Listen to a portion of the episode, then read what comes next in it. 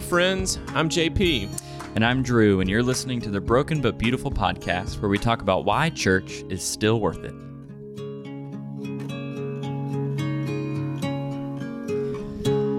JP, we're back in your dining room recording another episode, and I'm really excited about this episode. You're going to introduce us to Nehemiah, who I have met before. He invited me to speak at his church one time, and I had a really great experience. I've only met Nehemiah the one time, but I think he's an awesome guy, and I can't wait for our listeners to get to know him. Nehemiah Kendrick's one of my favorite people. I've known him since 2009. I met him on a short-term mission trip, mission trip uh, to the United Kingdom, and we've been friends, I guess, the last 12 years. I like him because he's he's optimistic. He refuses to give in to cynicism. And so he's one of these guys, no matter what's going on, you get a text from him or a call and you just kind of instantly smile because that's how he is. So he's done a lot in his life. He has several degrees, degrees from TSU, degrees from Lipscomb, Dr. Nehemiah Kendrick over the last year. So that's exciting for him. He's a middle school teacher at Donelson Middle here in the Nashville area. He's also one of the ministers at the Trinity Lane Church of Christ. And I love what he talks about in this episode because he he has a posture on church that I think is very different from the way a lot of us frame it. We're very much caught up in this modern American type of I go to church to be reaffirmed about my beliefs. I go to church to have my spiritual needs met. And Nehemiah is just really honest where he says, I went to church to get my life straight. and he talks about how he knew the Lord some grown up. And then he wandered away and he says, My life was not going the right direction. And I knew it. And I knew that I had to get walking with Jesus again. And I couldn't do it alone. I needed a church to help me do that. And it reminds me a little bit. I had a friend 10 or 12 years ago um, fall into drug addiction and he, he went to went to rehab for 30 days and as he got out i said what's the plan like like what are you going to do and he said i'm going to go to 90 meetings in 90 days. Wow. I was like that's unbelievable. Because it was this sense of i need the accountability. I know right and wrong but i need people to help me do it. So I, I need that structure and I need that community. And I think a lot of us forget that's one of the purposes of church is I, I was telling this a few minutes ago, like I I struggle to live a consistent life and fall through if I'm not held accountable. Like whether it's getting my work done, getting the yard mowed, eating right, all that type of stuff. Like I need I need other people in my life and and I love Nehemiah's testimony on this because we need each other. And I even find that my friends that have been that have been in recovery, various forms of recovery, they they come into church with that expectation and they're normally disappointed that most churches don't have that recovery mindset that like, hey, we need each other to hold accountable.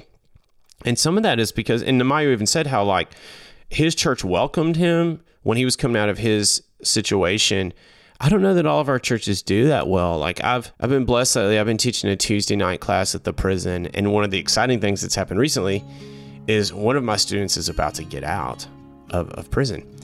And I keep thinking, I wonder if he'll be able to find a church that accepts him. You know, he's a criminal record. You know, will there be a church that accepts him and welcomes him?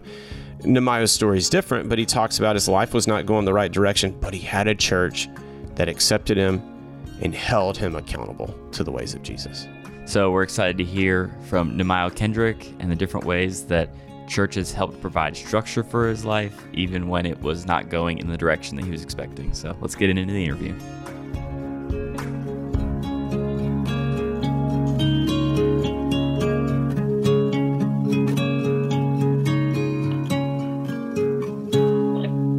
Nehemiah, great to see you.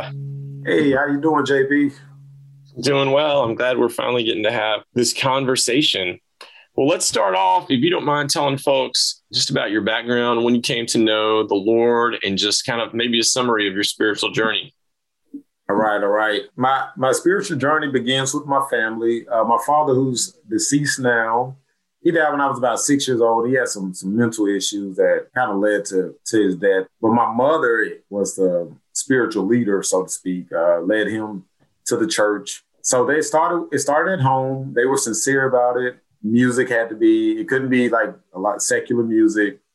Um, my dad would read the Bible before before passing. My mother, she wasn't perfect, but she was very serious about Christianity in our home. And I think I don't. I guess she needed. She felt like she needed the needed the Lord's help to make it. But I, I, I guess a part of that is she also wanted just a, a guiding principle for her home and, and us as children. Over the years, I, I was raised in churches, and, and we went to any church that was my mother felt was kind. So she's a single mother with three children. Um, she got remarried when I was around 15. So my stepfather introduced us to the Churches of Christ, and that's how we got to Tennessee as well. Uh, from there, oh, you know, the Church of Christ, they would laying those scriptures out. and I was, and it was just interesting though, because all my time we're going to church, no one had ever like taught me scriptures behind practice. Like okay. we do this, here's a scripture to go with it. We do this, here's a scripture. And even even when I took a, a vacation from the church hiatus, I still re- remember those scriptures. So I'd be in the middle of just doing the craziest things, but those scriptures were always with me. I can remember uh, church being brought up, and with my when I say my friends, I mean like my little thugs we I used to hang with. but in my mind, I could I could still like hear the scriptures in my mind that say, well, actually, and I may say something, I may not, but it stuck to me. I was I wasn't gonna. Uh, the Church of Christ took me in through Scripture. Uh, when I when I returned to church, I was 20 years old, and um, I got rebaptized at the age of 20. Mm-hmm. Uh, our preacher was he was a dynamic speaker, and you know he just he, he made it plain and clear I need to be baptized. And um, at this point, I'm 38 years old, and I'm I'm still faithful with a wife and two children now. Does that does that answer the question? How did I leave out? Yeah, no, that's great. And Nehemiah, one of the things we like to do on the podcast is is start with the brokenness, but just kind of grieve together. I mean, you've been, as you mentioned, you've been a part of a lot of different churches, and then you had, you know, some some really good experiences in terms of coming to faith. And then you've been in ministry. So how, how long have you been in ministry at churches? Oh wow, that's well, whether you were actually called a minister or you were a, a very active volunteer, just how long has that been? Yeah, I feel um I feel like I've been ministering since I've been baptized. It's interesting because I talked to a a, a friend of mine uh, not long ago, and he's more so a mentor. And he was he was like, you know something, I guess not everybody's not everybody's the same. Meaning, some people get in there and they're ready to go, mm-hmm. and some people um, they come and they and they got like a list of I, I, don't do that, I don't do that, and I don't do that. But I I don't know, maybe I, I will do this one thing, or maybe I won't do that. But but where I came from, JP, the, the the state that I came from, as far as state of being, I was really doing bad. And um, I tell everybody, I've, I've envisioned like prison, like in the near future of my life. Uh, like you know, you're just sitting back and thinking, and you're just sometimes you can see where your life is headed. And I, I used to prepare my mind for for prison, dealing with inmates, other inmates, and so one, I, I was just very appreciative mm-hmm. to be a, a, part of the church, and I and I naturally, I guess, was pretty energetic. But the the change in my life that was created through being a Christian, man, it was it was a drastic drastic change because I went from uh, one being a criminal, committing criminal acts and considering prison in my future to, you know, um, hanging out with good, decent, honest people, eating meals together and and laughing and going to parks and stuff like that. So I was I could I could naturally see the change. I feel like I've been ministering since I, I became a part of it. I think I preached my first sermon maybe within my first year of being there. I don't think it went too well, but nonetheless, I was I was willing, but you know, I was like, yeah, I, I, will, I will get up there and speak for the Lord. That's how I look at it. Like, will you do this for the Lord? Of course, I'll do do it for you, Jesus, because look how much I've not done for you. I've done for Satan on behalf of evil. Um, of course, I'll do that to to help this move forward. And I and I, I think I just keep that same spirit. Mm-hmm.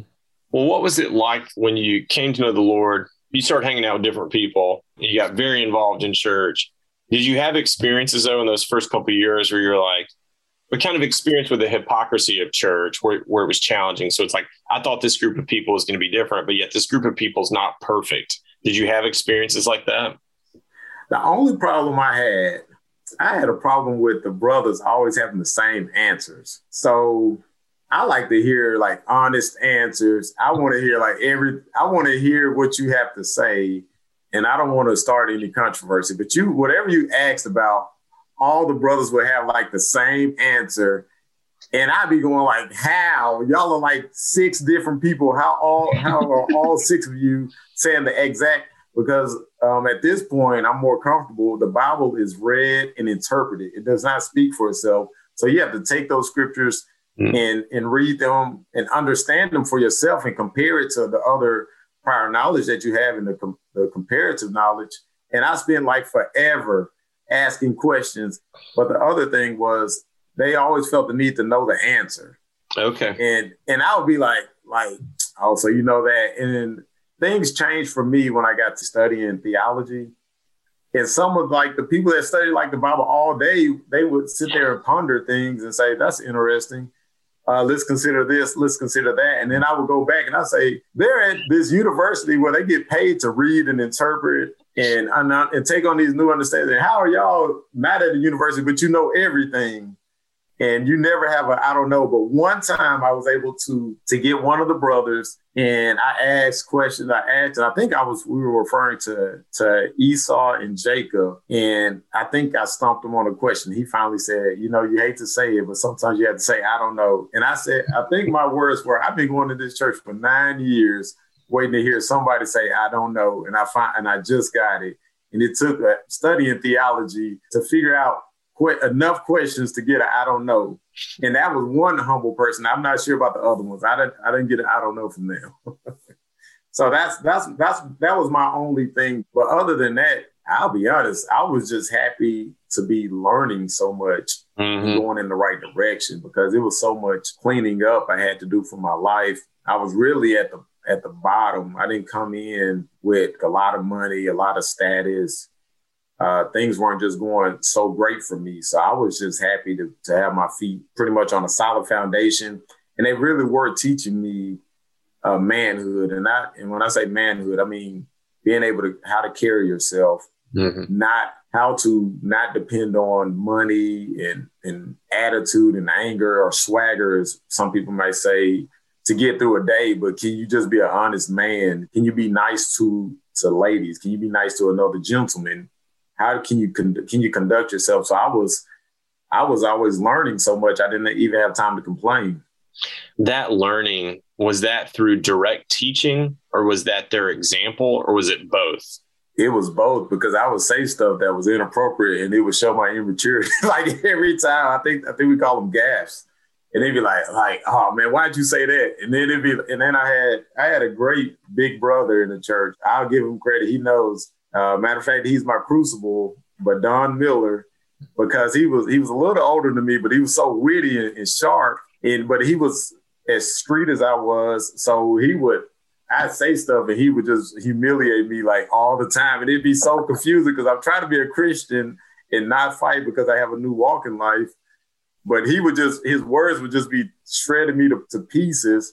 So you just have to be able to handle yourself mm-hmm. and manage and, and say, I can't outthink this guy. And you really, I would, I would really like take a beating mentally, like every time I saw him. But then he'd come back and be like, hey man, how's it going? You want to go hang out and do this? And I'd be like, this is my friend because I no longer have my worldly friends anymore either. So, but it was, I, I feel like he was, the Lord was just prepping me to be a teacher mm-hmm. in many ways. It was things like that where I was so behind the, I, you know, I, I didn't, I wasn't catching like the blunders of church. I was just trying to, to learn how to grow up and, and mature into the, the man that the Lord had in place for me to be like I said, I was learning so much. I didn't have time to find the, the missteps of the church. I, I was uh, I was I was on the chopping block for like the first five years, just trying to. I was just learning like how to say the right word. And don't forget, uh, my father had passed, so I, I, imagine there's some lessons that I maybe missed along the way. And then when I once like once you get to church, you know you're surrounded by like 15 men, 40 40 strong women and then it's you at all times, and, we were close knit. So you're just like everything you say, and hey, that that was I had enough to deal with on my own without worrying about what, what was happening on the, on the church.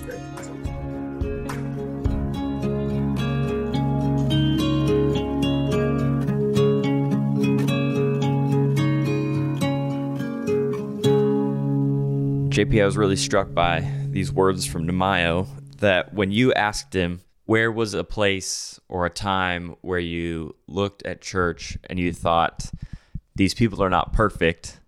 His first reaction was to say that, or to recall when he looked at different people in his church and said, they think they have all the right answers all the time. or, or for some reason, they they never ask. I might not know this, but I can go look it up. But for some reason, they always had an answer ready to go in their pocket. And in his mind, he thought, "How do you have it all together? How how does how do you always have the right answer ready to go?" And I think that there are probably people who are listening to this podcast who have had a similar experience, and it's like, Yeah. how how can you how can I be struggling with this deep thing, and all of a sudden you just have the answer pulled out of maybe it feels like thin air. I can see how that might be frustrating in some ways for Nehemiah, but also confusing in for some ways for someone like Nehemiah. And I think what he gets at is we want communities that don't just write down the correct answers on a note card and then when you come in, well, I'll just hand you the note card and you've you you now possess all the right answers. But we grow through our discovery of who God is. And we grow through our discovery of who God is in community. And so it's not just one of my daughters came home the other day and she had missed some points on a quiz because she had the right answer, but she didn't show her work. You know, you remember mm, those days? yeah. And so the teacher wanted her to show her work because it's the process of how you got there that is meaningful. What I hear Nehemiah is saying is he was on a journey to know God and be changed by God. And he was totally blown away by this community that molded him in so many ways. And yet it was frustrating at times when they just want to give him the answer because he's like, no, I want to know how you got there. And to know how you get there, it's going to involve a little messy. There's a little ambiguity. There's a little there's a little not knowing on the way there. We're not always comfortable with that. And I, I, I totally understand the temptation or the need to always have the right answers ready to go. Because a lot of times in life, we encounter things that we were never prepared for, but we want to be prepared for them. Or we just we want to have that thing in our pocket that we can go to. I understand that temptation, but I I, I definitely understand what Nehemiah was saying where he's like, well, help me get there. Mm-hmm. Don't just hand me the answer. Help me to know what what we're talking about, not just in mind, but in body and in spirit, and help me walk through that. I, I'm grateful to hear that Nehemiah wanted that deeper understanding and not just the intellectual understanding.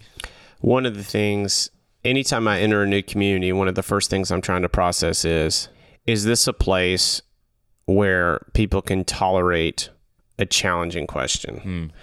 And there are some settings where they just cannot tolerate a hard question. I was talking to a friend once and I said, I want, and I was specifically talking about the teenagers of our church. I said, I want all the teenagers of our church to know that they can ask any question. No hmm. question is off limits. And I want to tell them that. Yeah.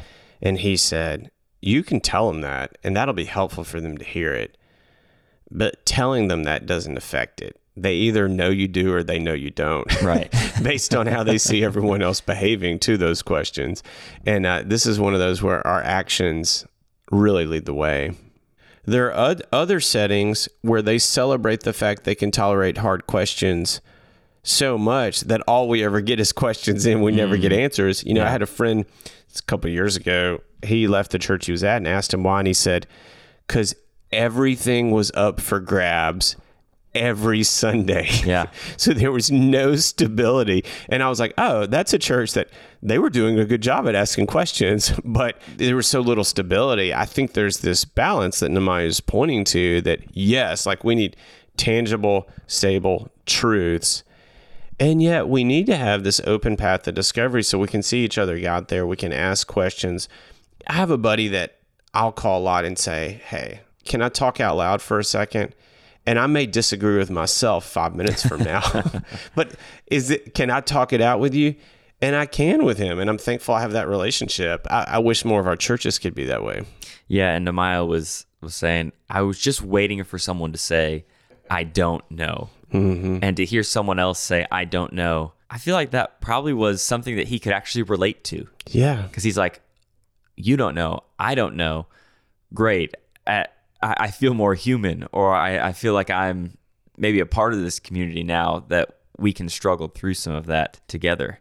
I I, I remember a class I was sitting in one time, and one of my classmates looked at the teacher and said something along the lines like, "You keep saying I don't know a lot, but you're the but you're the teacher. Is there anything that you don't hedge your bets on?" And the teacher thought for a minute and he said, "No." Uh, and, and I looked at the my classmate and you could just see the frustration because he was like, "I'm here and I want to learn, but when someone keeps saying, "I don't know, I don't know, maybe, maybe not," it's almost like you're going, "Well, is there a right answer?" mm-hmm. There's, I think we all go through seasons of life where we go, "I keep getting the I don't knows." I keep getting the maybes. I keep getting the hedging of answers, but I, I need to know an answer. And then uh, there are other seasons in life where we're like, you're you're pretty certain about that, but that's pretty contrary to my experience.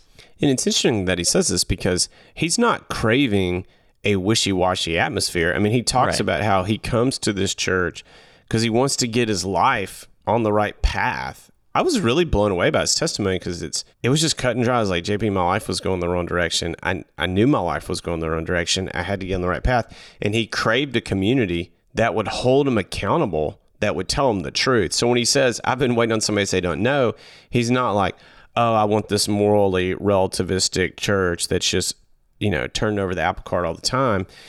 He's like, I, I'm looking for a humble, approachable group of people who will hold me accountable and tell me when I've crossed the line. Like this church, and I'm, I'm not, I don't know which specific church this was that he's talking about.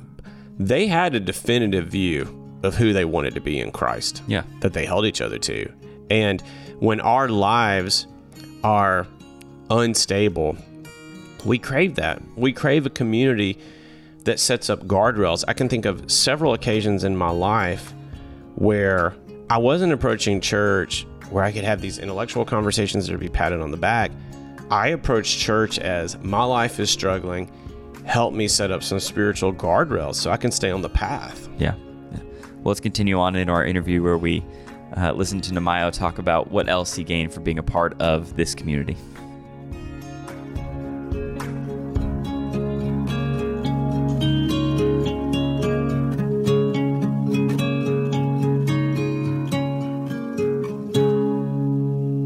One tough thing that was that that was hard for me to get over was when my grandfather passed. Though. Uh, he was had been the the one constant male in my life, and the thing about it is he got he he had a brain hemorrhage, and we knew about it, and then we were praying, and we, as we prayed at the church, praying, my family's praying, and then he still passed. I think that was that was difficult because I, I really thought he was going to be healed and brought back to life, and that was like that was my one like male that I had as well, you know. And then my I had my my grandfather who was always there for me, and then he he passes away, and that right there was was weird because you know we just felt I just felt like he was going to come through uh, with the prayers of the church and everything. But I remember on that Sunday, you know, the preacher of the preaching, and I just I just walked out the church and I just I went to the parking lot and just went to my car. Somebody came out there and started talking to me, and I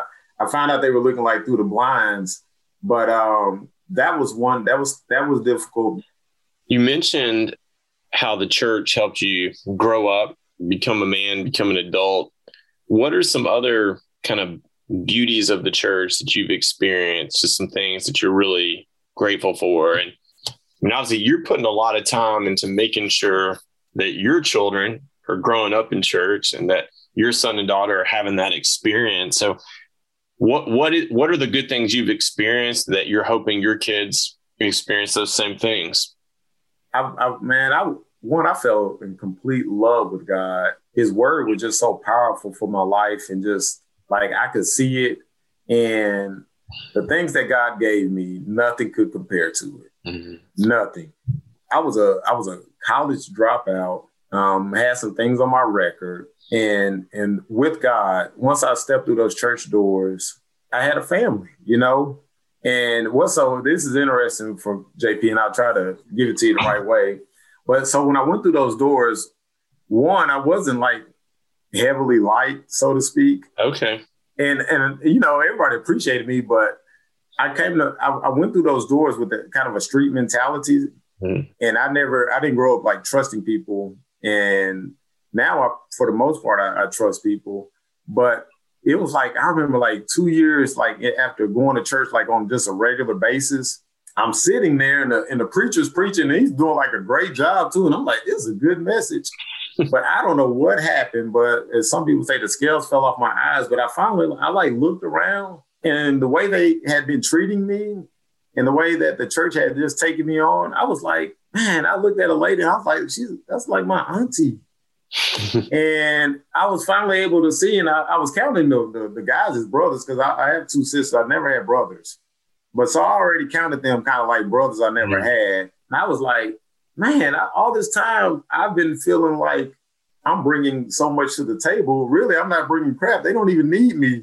And it finally just it just came across like they have accepted me, and these are like this is my family. These ladies are like my mothers and aunties and sisters.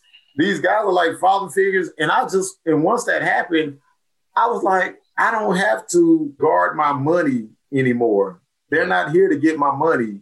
They're not here to take advantage of me these people genuinely are happy with with or without me. Of course, they take me if they could, but outside of church or at least the world, I'll say that the world will will chew you up and spit you out and keep moving and and just have no regard. And but once I was able to see that the church is not like that, oh my goodness, I really I was already I was in love with God at previous to that, but at that point I really was in love with the people, you know, and I and I could trust running up to them and hugging, shaking hands, and cracking jokes a little better. I didn't feel like we're trying to see who's tougher, who's smarter, who who has more value. It, that was out the window at that point. It became a thing of, hi, you know, what are y'all doing? And, and I could totally relax. That's when when that happened. That was that was a big point, changing point for me was that about two years in or a year into being at church? How long did that take? Yeah, it was about, I would say about two to three years in that I finally was able to realize I, am not, they, they're, no one's after my money. and I already, you know, you know, you walk in and you got to remember, uh, well, you, you don't know, and I'm not, I'm kind of ashamed to say it, but you know, I, I was a criminal, you know, and I wasn't like a major criminal. Like I didn't, extort any any yeah. families for money or stuff like that. But I was I was in like criminal behavior to to earn money to be tough, and it's, that's just something that I somewhere along the line I, I picked up. So, but you bring that mentality into the church with you, so to speak, and you're you're you're looking in a in a worldly mindset. And um, I guess I guess the scriptures say to to the defiled, everything's defiled, to the undefiled, everything's undefiled, so to speak. But one day it just, you know, I was able to see, like, I'm not sizing them up. And all this time, I thought they were like sizing me up, and I'm like, man, you're an idiot. They don't, they don't even care. They're, they're just happy to be Christians. And and once I was able to be like in the group at that point mm. and go sit next to my to people without any guard, I was I was able to just to relax and, and see everyone as family. And um and that was uh, that was a that was a powerful experience. And and at this at this point, I'm just so indebted to God because you still have to remember where I came from, a place of envisioning prison to now I've, I just received a doctorate and I don't count myself to be, you know, I just did it because I knew God was with me and I was saying, I was like, God, let me see if we can do this together. and I'm just, I'm looking to cross some, some boundaries with the Lord just so I can brag about the Lord and say, look where I who I used to be. Y'all remember that? Now look at me now with the help of the Lord. and I can I can tell everybody about it and just kind of be a, a, shining light. So one, I'm just so indebted to him. And I man, how could I leave now? You know, that would be so rude. And um, and I, I, just don't think people realize where they would be at without God, you know. And um, I guess some people have been able to to carve out a, a good life without Him, but for me personally, I was not able to do so. So all my blessings have literally come through God, meaning the manhood that I've been able to to rise up and grow into. My wife, I met her at the church. I was I was married at the church my my children when they were born, the first like one of their first places was the church. I used to take my dates to church and say, you're gonna be with me? You know, you had to be at the church." And look what look look who I am now. I went from being uh, young Mario to I'm Dr. Or I don't even care about the doctor. What a powerful testimony. Well, it sounds like you have a very descriptive way of saying, "This is who I was and the path I was on."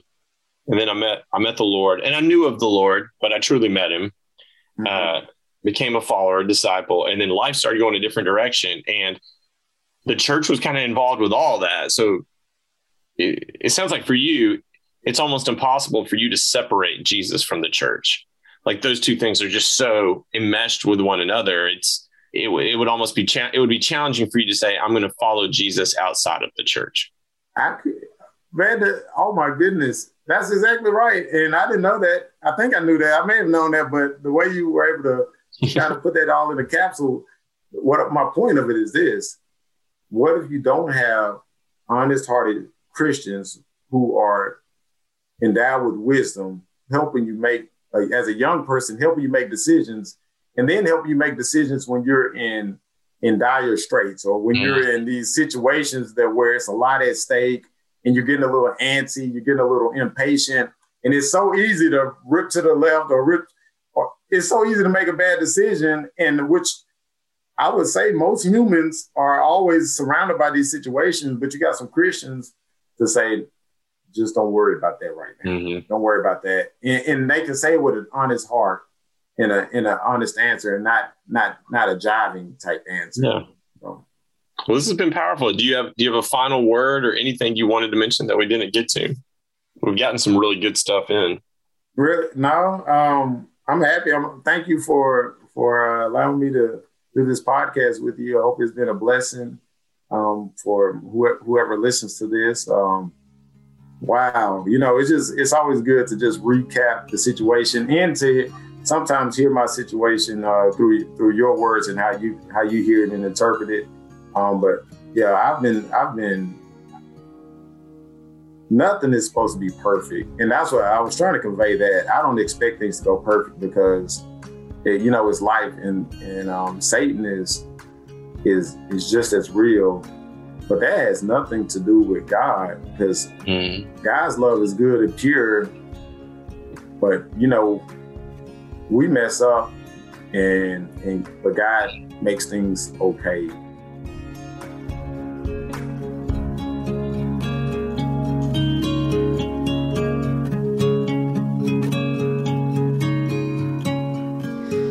If you've been listening to our podcast for any length of time, you will not be shocked to hear us use words like church is family or church provides good, healthy, supportive community for us. Uh, it's a big part of JP's book that he wrote, where he talks about uh, after the death of his mother, the church stepped in and played that role of his mother. Well, we heard something similar from Nehemiah, where Nehemiah talked about how his father died early in life, and so his grandfather kind of became a father figure for him, but then his grandfather died, and how the church steps in and provided multiple other father figures for him. And I love Nehemiah's story about how he had been going to church for two years. Mm-hmm.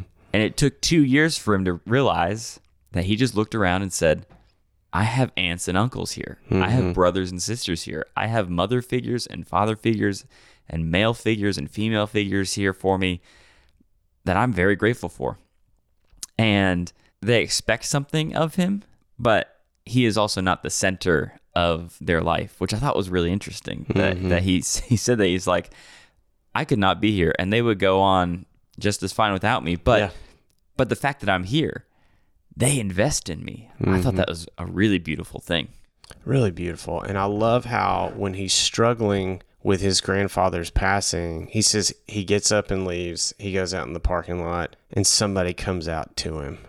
And I don't know what that conversation was like or what that person even said, but this idea that when we lose people that are close to us, will the church follow us out into the parking lot Yeah. to be family with us?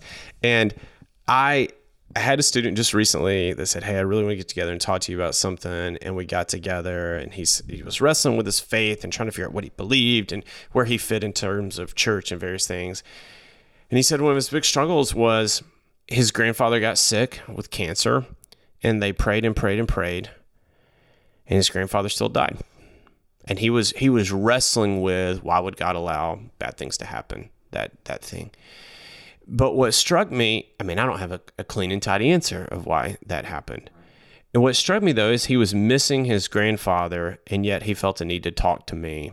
And I can't be his grandfather, but his grandfather represented the face of Christ to him on this earth. And I realized as I was meeting with the students, as I was having lunch with him, my role is here not to give him all these specific answers on why this bad thing happened, why this tragedy happened, but rather, how can I, in the words of Nehemiah here, how can I follow him out into the parking lot hmm. and be the face of Christ to him and give him a hug and a handshake and more importantly, be like Jesus to him? I'm thinking about some things that have been happening at my church in the last number of months. Uh, we've had people who are coming to be a part of our community who are coming out of prison systems or out of drug and addiction situations, and they are coming and they're, I was going to say they're becoming a part of our church, but they are a part of our church. We have been welcoming welcoming them in and trying to be family to them. And a number of them have been baptized and are giving their lives mm-hmm. over to Jesus, which is beautiful. So we've had some of those baptisms happening recently, and we've been having kids in our youth group that are being baptized and other adults. And every time one of these baptism events happens in our worship service, a really beautiful thing happens. We invite that person up onto the stage. We invite their family onto the stage, their extended family onto that stage, and anybody who feels like they've been family to this person.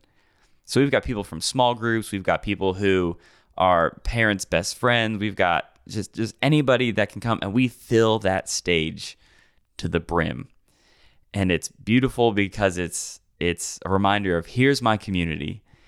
Here are the people who have been the face of Christ to me, to use the language that you, you just used, JP.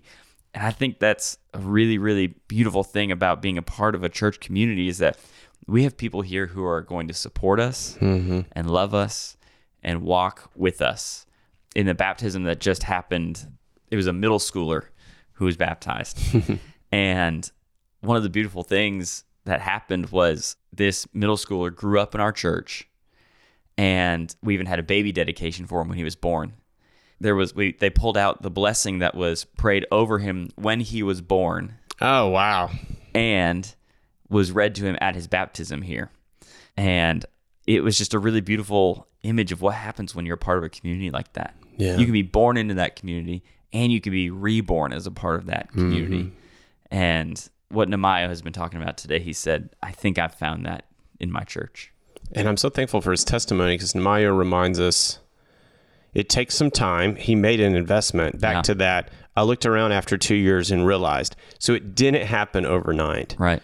He made the hard investment.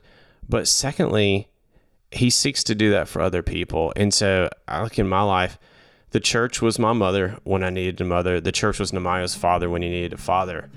And now I participate in church, not just because I continually need the church to be my family, although I do, mm-hmm. But because I know there's another JP, there's another Nehemiah coming in Yeah. this week or next week who needs family.